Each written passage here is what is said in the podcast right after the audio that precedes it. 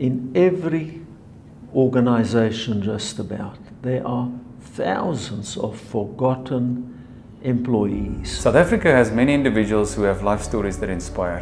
One of those individuals is uh, Pretorius.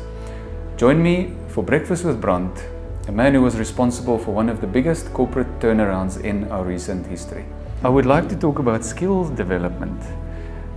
You mentioned something really intriguing, and that is instead of waiting for people with skills to arrive in our businesses, you believe that we should look at the people already in our businesses with potential and we should build those skills into them.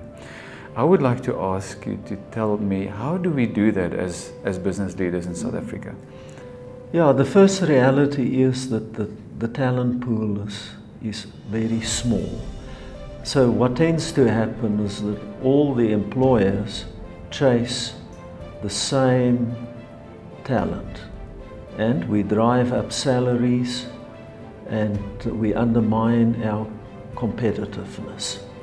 So the better way is to invest in the development of our own people. And I'll give a simple example. At McCarthy, we had a long service awards function uh, every quarter and I would arrive at a long service awards function and uh, the supervisors and the managers would uh, call up their long-serving team members and in some cases the citations took five minutes and in other cases five seconds. So I'll use a dramatic example.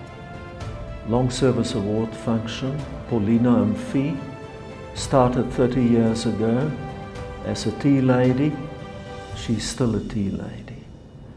I'm saying that is unacceptable because Paulina Mfi has talents, has potential.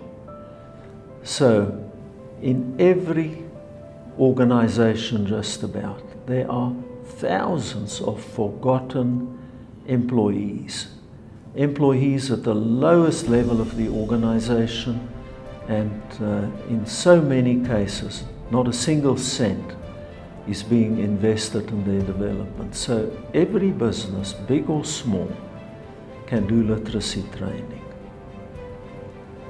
can provide or develop a career plan for every single employee.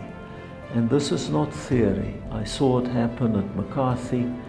I saw it happen at uh, Toyota, where people just blossomed, where a switchboard operator became the dealer principal of the largest Toyota dealership in the country, where a petrol pump attendant became a parts manager, where a security guard became an IT executive. It's such a tragedy that the majority of people go to their graves with their most beautiful music still inside of them. So it is our duty as business people to, to invest in our people and to ensure that they realize their God-given potential.